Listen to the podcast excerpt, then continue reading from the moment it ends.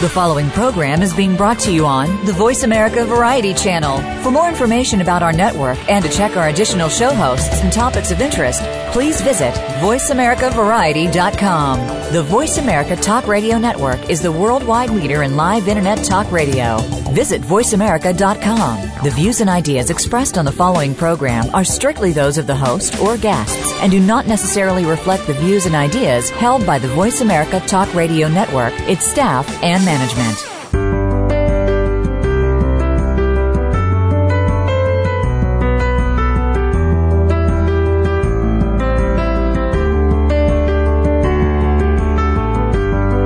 Did you know that relaxation is all in your mind? That's right. By applying various techniques of mindfulness, you can practice relaxation anywhere and anytime, whether it's at home, work, or at play. Welcome to Come Back to Your Senses Radio with host Leah Brenda Smith. Our program is all about recovering your common sense. Now, here's health and wellness specialist Leah Brenda Smith.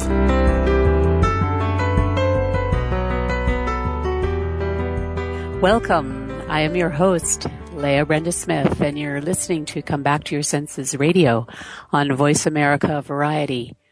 And we are simultaneously being broadcast with Project Freedom Radio Network. So hello to the folks there as well. If you're looking for me on the net, you can find me at leahbrendasmith.com, my personal website, or on Facebook at Come Back to Your Senses Radio. And today we're speaking about sleep. Help, I can't sleep. I know there's a few listeners, I'm sure, that have that happen to them occasionally. And so we're going to get down to it today and see if we can't give some great solutions and even talk about maybe what some of the difficulties are with that. And we'll start off with some information from the National Sleep Foundation and just a definition of insomnia. It's a Latin word for no sleep. And insomnia really is the inability to fall asleep or remain asleep. Insomnia is also used to describe the condition of waking up, not feeling restored or refreshed. And according to Dr. Mark Mahowald, professor of neurology at the University of Minnesota Medical School, he's also the director of the Minnesota Regional Sleep Disorders Center at Hennepin County Medical Center. And he says that insomnia refers to the inability to get the amount of sleep that you as an individual need in order to wake up feeling rested. So let's be clear then, insomnia is not just that idea that we may have had about how it's laying in bed awake.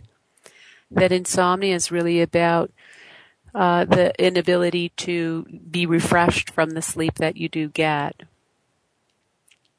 And according to the National Center for Sleep Disorders research, research at the National Institute of Health, they say that about 30 to 40% of adults say that they have some symptoms of insomnia within any given year.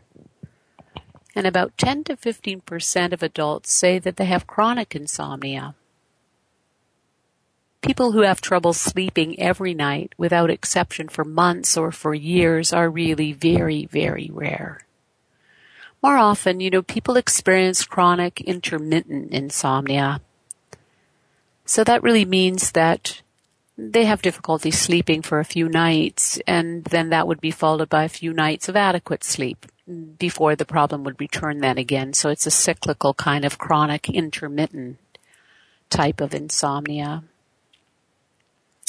And they say that insomnia can be a disorder in its own right, but that often it's a symptom of some other disease or condition.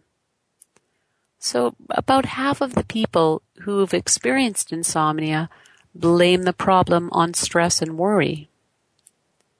And in the case of stress-induced insomnia, the degree to which sleep is disrupted really depends on the severity and the duration of the stressful situation. You know, sometimes this may be a disturbing occurrence in your life. Obviously, when there is the loss, the loss of a loved one, uh, the loss of a job, a change in your marital status or your relationship discord of some type. And then obviously when there's some type of tragic occurrence in your life. So these really intense, stressful life cycles that we go through or life experiences. And then similarly, you know, the anticipation of things like weddings or vacations, you know, holidays, that these things can also disturb your sleep and make it difficult to either fall asleep or to remain asleep. Insomnia can occur with jet lag, with shift work, and other major, you know, major schedule changes. You know, some people even find it difficult to sleep when they're away from home and may experience insomnia when sleeping in a hotel or while visiting with family or friends. But typical daily sleep requirements, they really fluctuate from when we're a newborn till when we're 65 and older.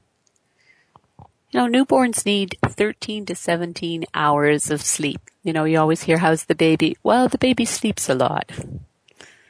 And then toddlers need 9 to 13 hours. And then in through the adolescent and early uh, teenage years, it's more like 10 to 11 hours. And then a big chunk of time from the age of 16 to 65, the requirement decreases again, and it seems that six, six to nine hours is sufficient. And then over 65, maybe a little bit more of a dip, maybe six to eight hours of sleep is needed. Yet there's still lots of people that will tell you that if they don't get their eight hours that they can't function. So it's important to be sensitive to what you know your body needs and uh, make it your business to get the amount of sleep that you know is right for you.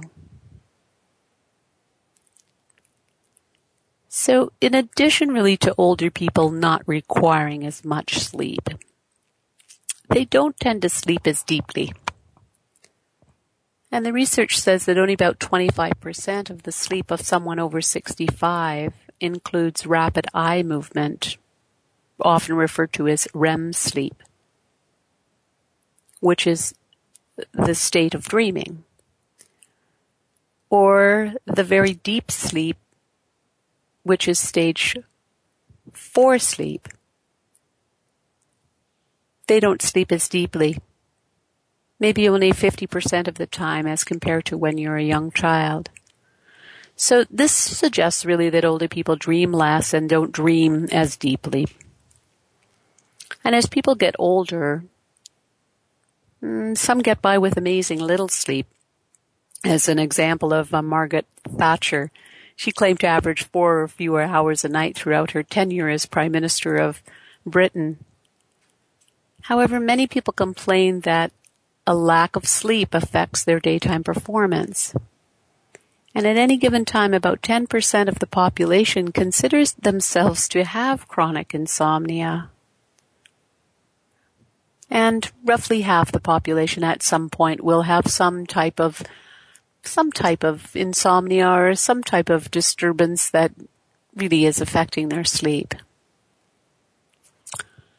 So if you have difficulty sleeping.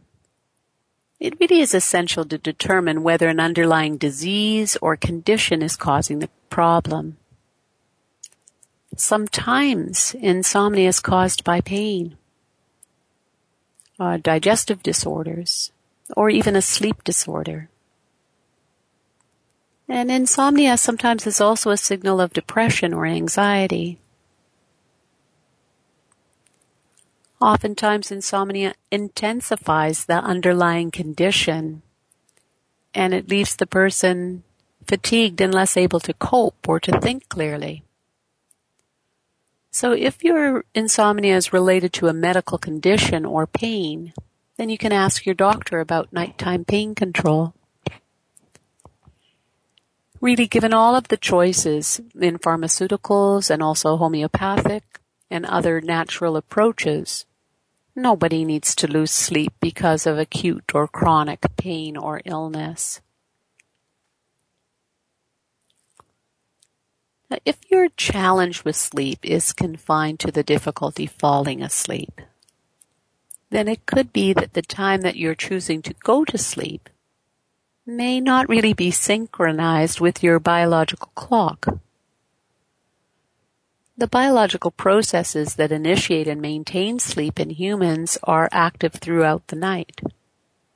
And going against this sleep tendency is the altering action of the biological clock that's active throughout the day. So when the biological clock is active at your scheduled bedtime, then you'll likely have sleep onset insomnia. So you may have to adjust that to match up with your biological clock. You know, the prevalence of insomnia is higher amongst older people and women. And women suffer loss of sleep in conjunction with menstruation, with pregnancy, and with menopause.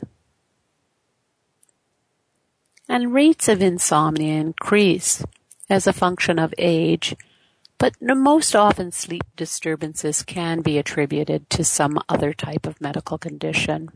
Most often. It's good to be aware that there are some medications that can lead to insomnia, and these can be medications that you take for colds and allergies, for high blood pressure, heart disease, thyroid disease, birth control, asthma, pain medications, and some medications for depression. There's some other common sleep disorders such as restless leg syndrome, a disorder in which there's an urge or a need to move the legs to stop unpleasant sensations, and sleep apnea, which is characterized by abnormal pauses in breathing or instances of abnormally low breathing during sleep that can also lead to insomnia. clearly sleep is an is it's as essential as diet and exercise. It's as essential as breathing. In, inadequate sleep can result in fatigue and depression. People can have problems concentrating. It can lead to illness and lead to injury. So here's a list of the symptoms that are included in insomnia difficulty falling asleep, waking up frequently during the night, difficulty returning to sleep, waking up too early in the morning,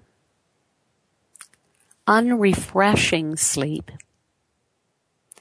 daytime sleepiness, difficulty concentrating, and irritability. These are all symptoms of insomnia. And when insomnia is left untreated, it's linked to increased illness or morbidity.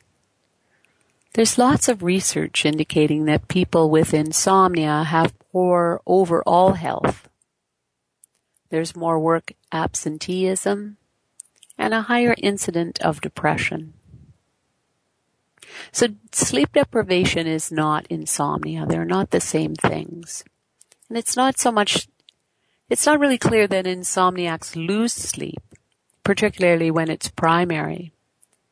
And many do not exhibit daytime distress or symptoms. Although people with acute insomnia may experience daytime sleepiness, most chronic insomnia sufferers experience an unpleasant sense of excessive arousal during the daytime. So if you are experiencing difficulty sleeping, consider whether an event or particular stress could be the cause. And if that's the case, then the problem may resolve in time on its own as you move through your stressful situations and they're behind you. But if the problem persists for weeks or more, or if you experience distress and discomfort as a result of the insomnia and it's really affecting your daily life, then really I urge you to talk to your doctor about your symptoms. You may want to jot some notes down so you can give your doctor a good record of your sleep and your fatigue levels throughout the day and any other symptoms that you might be having. You know, there are a number of approaches to treating insomnia. And a healthcare professional will ask you about your sleep experience, your sleep schedule, your daily routine. They may want to take a thorough medical history and physical examination as well. And because of the close connection between behavior and insomnia, behavioral therapy is often part of any treatment. This is because people with insomnia may begin to associate certain sleep related stimuli with being awake. For example, bedtime routines or the bedroom itself may become linked with anxiety for a person who's experiencing insomnia because they dread the thought of another, yet another sleepless night. And a combination of several behavioral treatments is typical. It's typically the most effective approach. And some of the examples of this would be a stimulus control kind of therapy. So this is creating a sleep environment that promotes sleep cognitive therapy would be learning to develop positive thoughts and beliefs about sleep. And then sleep restriction would be following a program that limits the time in bed in order to sleep and stay asleep throughout the night. Also, a really great approach and a favorite of mine is relaxation techniques.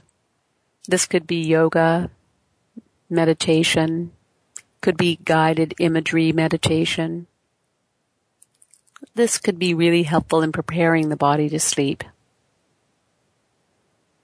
And exercises that are done earlier in the day can also be helpful in reducing stress and promoting deep sleep.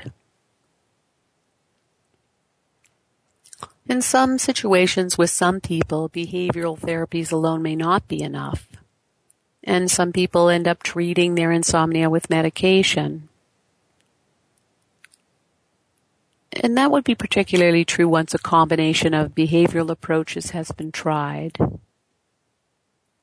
Sleep medications for treating insomnia are called hypnotics, and they should be taken only when the cause of your symptoms have been evaluated. Sleep problems are causing difficulties with your daily activities. Appropriate sleep promoting behaviors have been addressed because all hypnotics induce sleep, and some will help to maintain sleep. They work by acting on areas in the brain that are believed to be involved in sleep promotion. They tend to be the drugs of choice because they have the highest benefit and the lowest risk as sleep promoting drugs. It's important to talk to your doctor about side effects. You know, your doctor will consider your age and other medical conditions and the side effects before selecting a medication that's best for you. But if you're prescribed a medication to help you sleep, it's important to continue with other approaches as well. And clearly for some people, doing the route, going the route of taking a pharmaceutical or medication is not going to be something that they're interested in doing. So in those kinds of situations, um, you'll want to further investigate different possibilities for other types of natural remedies or also the adding regular meditation and relaxation techniques to your daily life. And clearly women who are pregnant or nursing should be not, should not, not be taking hypnotics. So talk to your doctor about how to cope with insomnia during this time if you're finding that being a challenging time for you for sleep. You know, some people might be referred to uh, specialized sleep disorder clinic that offers diagnostic tests for insomnia. These kinds of tests you sleep overnight at the clinic and you're, you're wired to electrodes that measure the various stages of sleep from stage one, which is light sleep, to stage four, which is deeper sleep, and they also measure the REM sleep, which is the dream state. And then these tests can also detect whether or not you do have sleep apnea. You know, a treatment plan for insomnia can include treating the underlying medical problem, learning about and practicing good sleep hygiene, learning about and making behavioral changes, and when needed, sleep medications. So if insomnia is caused by an underlying medical condition like arthritis or depression, it's really important to cre- treat the condition first. In a lot of cases, it just alleviates the insomnia. But regardless of what's causing your sleep problems, it's important to establish and maintain healthy sleep habits. Sleep hygiene includes basic things that you can do to increase your chances of having a good night's sleep. And changing certain behaviors can help you improve your sleep. You know, if you're having difficulty sleeping, the experts suggest that sleep and sex should be the only pastimes pursued in the bedroom. And they suggest no balancing of the checkbook or talking on the phone or watching TV, that everything in the room should be associated with rest and relaxation. You know, the best sleep temperature for most people is between 68 and 72 degrees. You can do things other things to enhance the environment in the bedroom, like relaxation music that you put on in there. Some people may like a, a incense in the bedroom, or I've heard of folks even using essential oils and even putting them, you know, just even putting a few drops of something like lavender on your pillow that can can help people relax and fall off to sleep. Setting your body clock can be extremely helpful. You could, so try to go to sleep and wake up at about the same time every day, including the weekends. This routine puts your brain and your body on a healthy sleep-wake cycle. And then in time you'll be able to fall asleep quickly and sleep more soundly through the night. So for some folks that's really helpful if they're having trouble sleeping. And getting out in the bright light for 5 to 30 minutes as soon as you rise is also a great approach because light is the most powerful regulator of your biological clock. And then we all know about coffee in the morning and people using that to wake themselves up. But also, if you drink coffee after, in the afternoon, that can be keeping you up at night. So you may want to avoid Avoid the caffeine in food and drinks because it can interfere with the deeper stages of sleep. So even in small amounts found in things like chocolate or decaffeinated coffee or sodas could be having an impact on your rest. It's also important to read labels because some pain relievers, some types of weight loss pills also contain caffeine. Now napping mm, can make matters worse if you're having trouble falling asleep. So if you must nap, keep it brief, maybe 20 minutes or less, and do it earlier in the day. The research suggests that any shut-eye, shut-eye within eight hours of your bedtime can interfere with a good night's sleep. So when you experience an afternoon slump, you could try to go for a short walk or drink a glass of water or call a friend. Regular exercise has been shown to improve sleep quality. So as long as you don't work out too close to bedtime, you should be okay. A post-workout burst of energy can keep you awake, so make that workout time earlier. Aim to finish any vigorous activity at least three or four hours before you go to bed.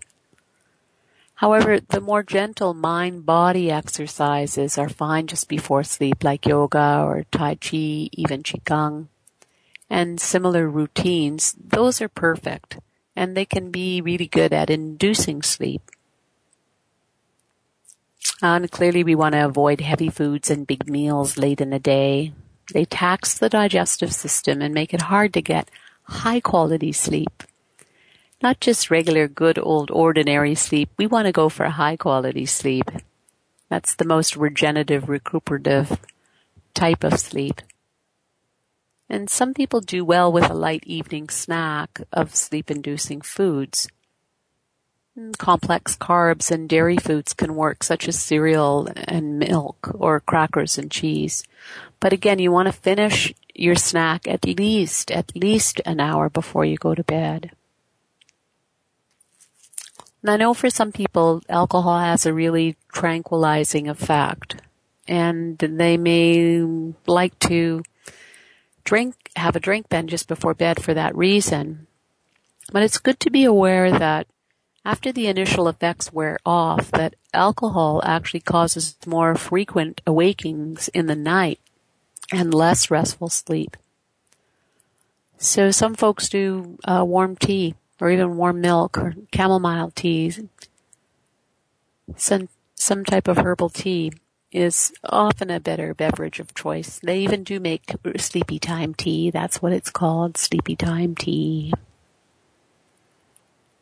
Then nicotine. It's good to know it is a stimulant just like caffeine. And smoking can keep you from falling asleep and worsen your insomnia. So while you're planning your I'm going to quit smoking strategy, you may sleep a little better if you smoke fewer cigarettes in the hours, the four hours just before you go to bed. So you could try that, just cut down your cigarette intake later, later in the evening closer to bedtime. Also, if you stop drinking any fluids two hours before bed, it can also help prevent those disturbing middle of the night bathroom trips. Some people find it difficult to be- get back to sleep quickly, especially if you're going into the, you know, walking on the cold bathroom floor and good to keep a night light on so that you're not actually disturbing yourself further by putting a, a bright light on. It is suggested that starting two or three hours before bedtime that you start to dim the lights around your house and put aside any work or complicated decisions or arguments. You know, it takes time to turn off the emotional and intellectual noise of the day. And lowering the lights signals your brain to produce melatonin the hormone that brings on sleep. You may even want to have a, uh, a lighter wattage bulb when you're reading in the last hours before you go to sleep. And then we've all heard those dripping faucets or a child's cough, a barking dog, or the horns beeping outside, or a clock that seems to tick really loudly that can be disturbing your sleep time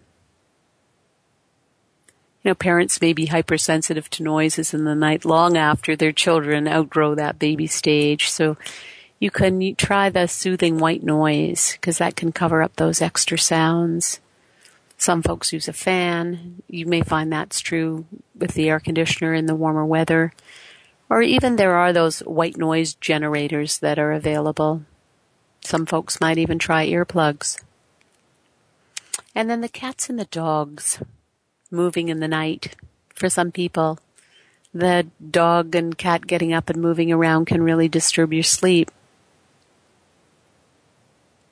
So you may want to think that. Rethink whether or not you want to have your pets in your bed if you're having trouble, if you're having trouble and are experiencing insomnia and having trouble getting asleep, staying asleep and having yourself refreshed in the morning it's good to have that winding down period in the evening about an hour before bed. You know, whether you read something calm, you meditate, listen to music, or some folks always take a warm bath before bed. If you need to, you know, make a list of the worries that you, maybe you're still working out for yourself and a plan with how you're going to deal with them so that you can bring closure to the day. You know, those little things sometimes that go on in your mind when you're trying to fall asleep. Even if you only take 10 minutes to do your pre-sleep ritual. It can, it can help you. And then mild low back pain. It may not wake you up, but it can disturb the deep restful stages of sleep. And you might take a solution with that by placing a pillow between your legs for a better alignment of your hips and your back and it reduces stress for the lower back. You know, back sleepers can tuck a pillow under their knees to help ease pain at night. And if you wake up tired with a stiff neck, neck, it could be because of your pillow. So pillows that are too puffy or pillows that are too flat can cause problems. So your pillow should be just the right size to support your neck in a neutral position. And then people that sleep on their side, your nose should align with the center of your body. Stomach sleeping twists the neck and it's, well, best avoided.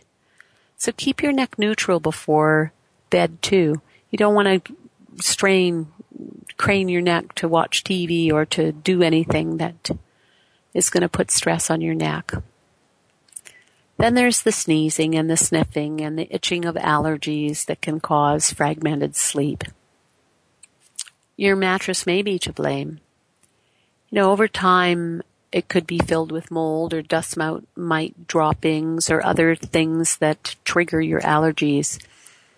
And you can avoid these irritants by sealing your mattress, your box spring, and your pillow. You could use airtight plastic dust-proof covers. They really work well.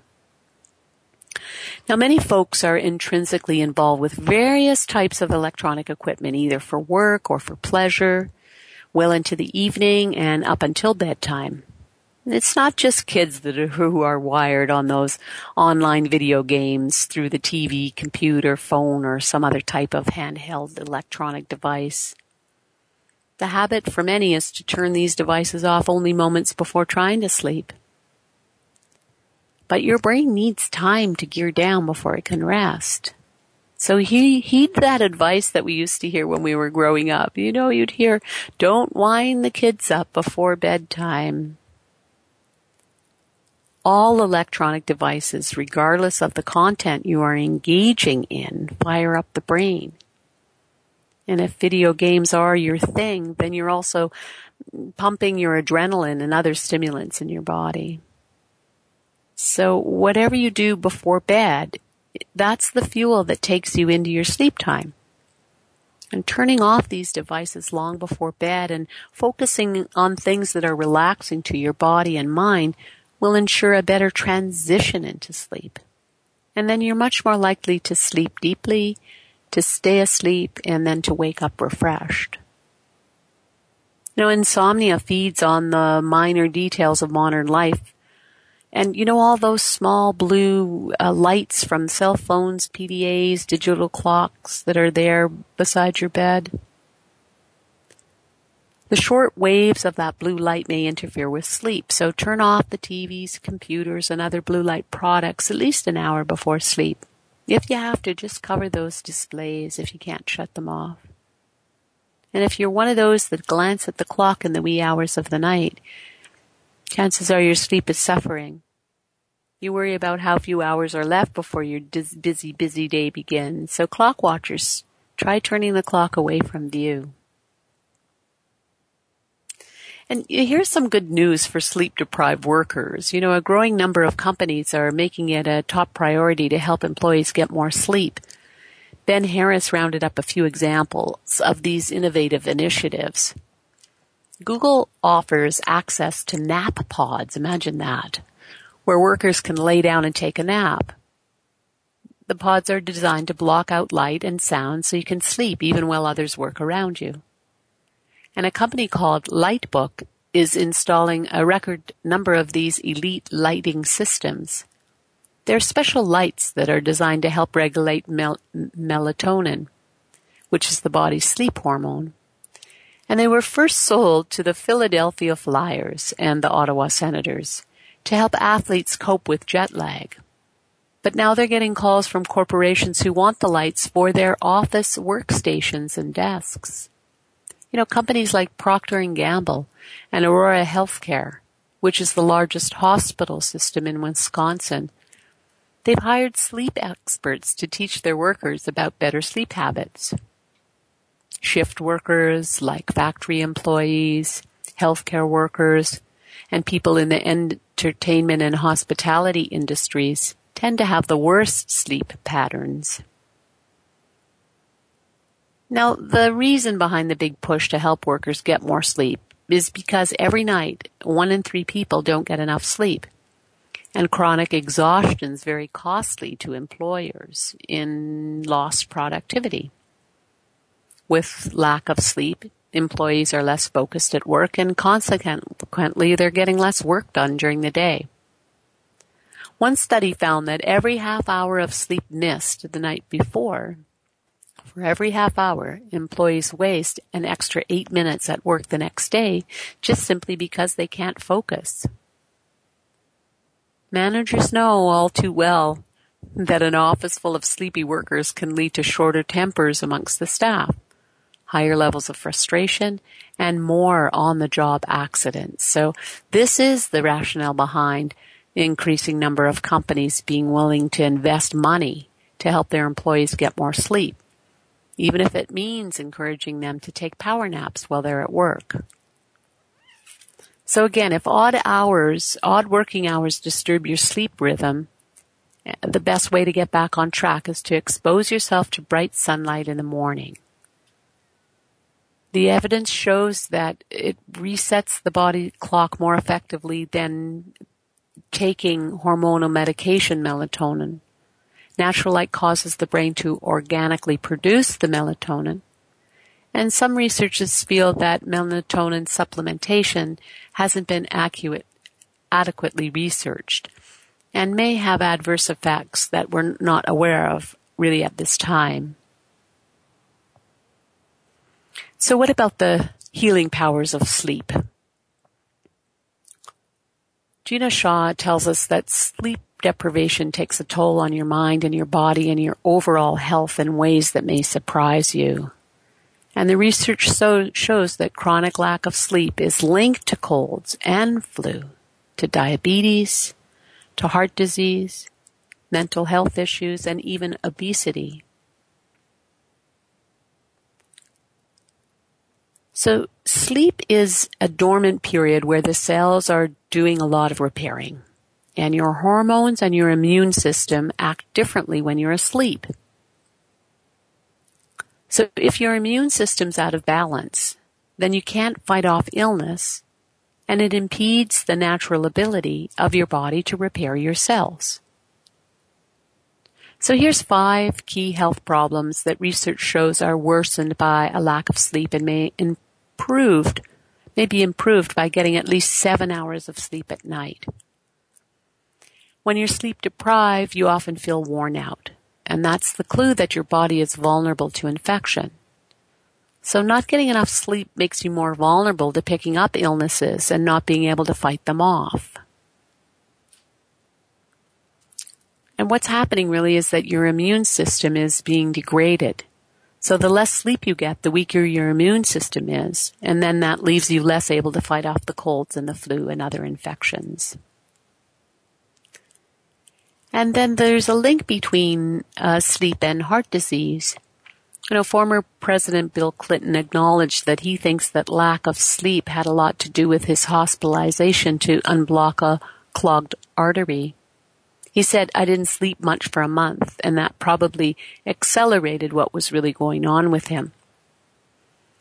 When you don't get enough sleep, you have an inflammatory response in your cardiovascular system and in the blood vessels and arteries.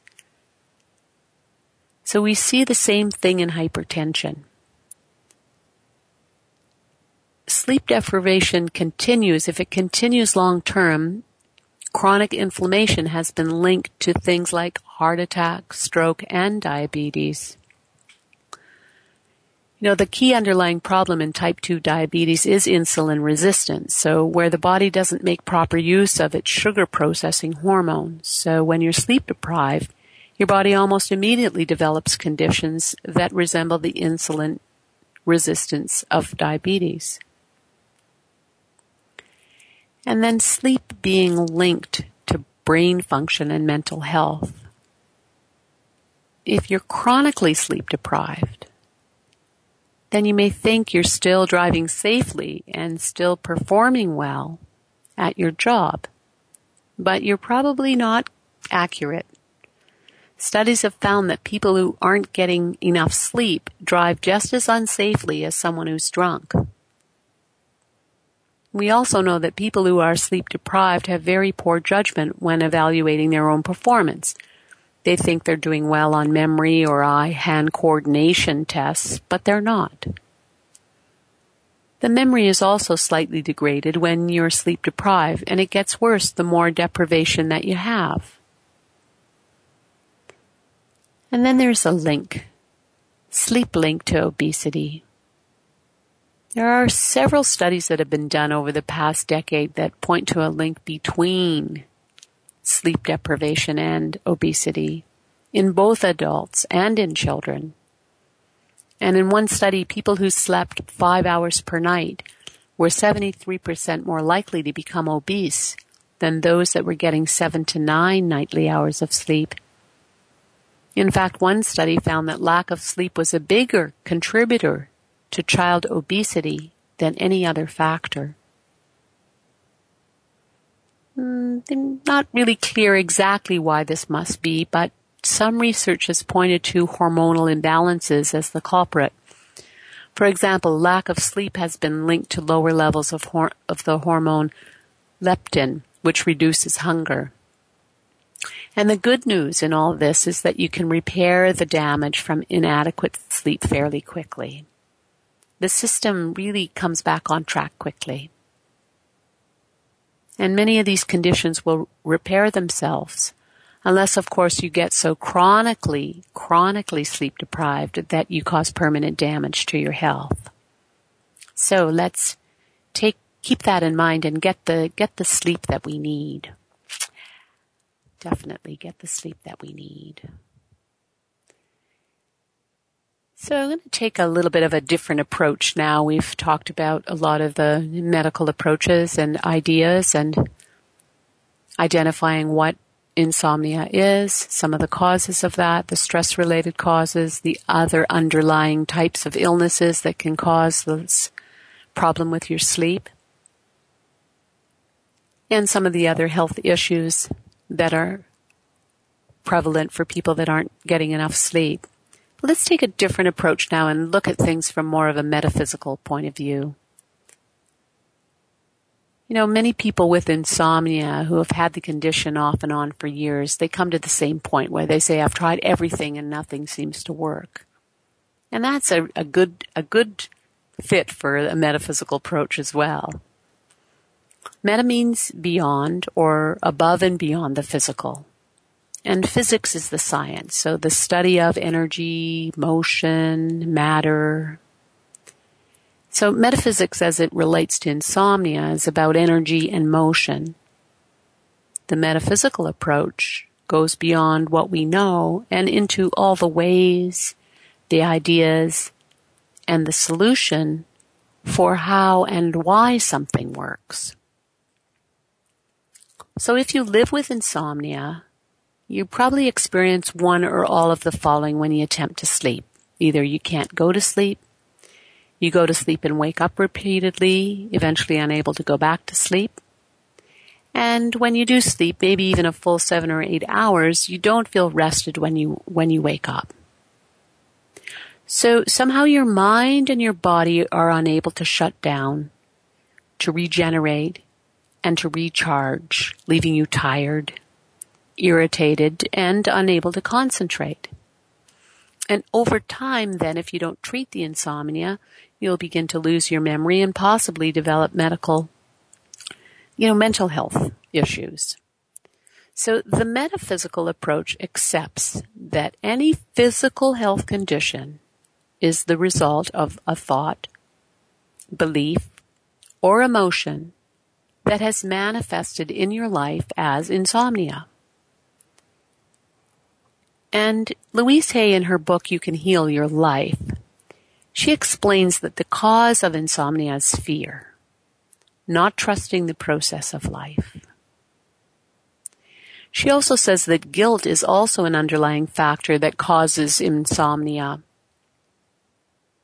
Now just stay with it here for a minute and think for a minute. Think about this. Does this statement, fear, guilt, not trusting the process, does this statement fit any experience that you're having in your life? And if it does, then you're already 75% cured. You know, fear is debilitating. It, it's a, a terrifying state of mind that makes false claims seem extraordinarily real. And if these ideas are not addressed, then the fear can keep you stuck for a lifetime and it can really deplete the life out of your goals and out of your dreams. Guilt is like an iceberg in the ocean. You know, you may only see the tip of it above the water, but it's there. A whole lot more under the surface that can create massive amounts of damage. Guilt typically leads to overindulgence, overeating, over shopping, doing something, doing something that you know is not healthy for you and doing it in excess. It's like trying to feed a hunger that can never be filled. Now imagine all of this being worked out in your mind and in your body as you lay down for the night. A lot of the traditional interventions will treat the symptoms of insomnia short term. But truly to eliminate and cure the condition, it's really good to use a holistic approach. You must identify the core reason. Why is this in your life in the first place? What, what are you getting from this insomnia? What's it giving to you? What is it about that you have the condition? You ask yourself these questions and always go with the first answer that pops into your mind because it will be the most, the most honest answer.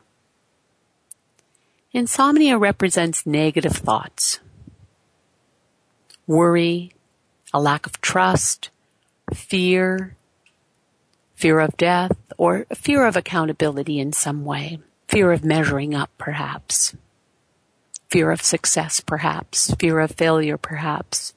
But take, take some time for a little reflection to determine what's true for you. You know, trusting the process. Trusting the process. What's going on in your life? Do what you can do to change what needs to be changed. And trust that the world is conspiring in your favor and that everything is going to turn out the way that it should. Guilt can, can significantly deplete your energy and then be back the next day to give you a hard time all over again about something else. You know, guilt thrives on secrets, on lies, on manipulation and control, so once you become mindful of the inner thoughts and reactions that are associated with these energies, then you can stop giving your energy and power to those limiting beliefs and reclaim your sleep. Really, this is about cleansing and purifying your mind. So much of the time when people say they're having trouble sleep, sleeping, you ask them what they're doing. They're laying awake in bed at night, worrying and wondering about all the things that are bothering them or that they feel troubled by. Situations and areas in their life where they're not sure how to move forward, not sure what to do. So really to eliminate insomnia, you need to clear the emotional baggage.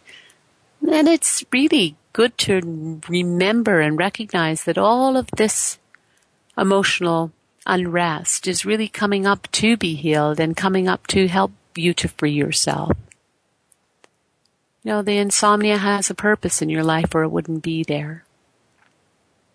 It's stemming from a lack of ease in your body or your mind that needs to be expressed. So it's good. You have to find ways to express it. So if you're working with shame, for an example, you can write about it. Or any of the other emotions will use shame if it's easier to do it in the form of a letter to yourself or perhaps to individuals that are involved. And write the letter with the freedom of knowing that you're writing for your healing not necessarily to send the letter to anybody, but just to help get these emotions out of yourself. Or you could tell a trusted friend or share your story with a stranger. The purpose of the activity is to get it out. Get it out of your body so that you can get back to sleep or so that you can get back to enjoying deep restorative sleep. And you can give yourself the gift of a, of a mind treatment or of a affirmation. Louise Hay has a special affirmation that she uses and suggests, recommends for the treatment of insomnia. Insomnia. So what you could do is say this to yourself in the evenings and right before you drift off to sleep. And the affirmation is, I lovingly release the day and slip into peaceful sleep, knowing that tomorrow will take care of itself. I lovingly release the day and sleep into peaceful sleep, knowing tomorrow will take care of itself. I lovingly release the day and slip into peaceful sleep, knowing that tomorrow will take care of itself. I thank you for tuning in to Come Back to Your Senses Radio, and I am your ever grateful host, Leah Brenda Smith. And I hope you found some tips that will help you get that much needed sleep that we all need, deep, deep, deep restorative sleep. And until next time, I encourage you to relax and enjoy your life. We hope you've enjoyed our program today and perhaps have found some new techniques that you can apply to your daily life. Thank you for tuning in to Come Back to Your Senses Radio. Please join Leah Brenda Smith again next Thursday at 1 p.m. Pacific Time, 4 p.m. Eastern Time on the Voice America Variety Channel. We'll see you next week.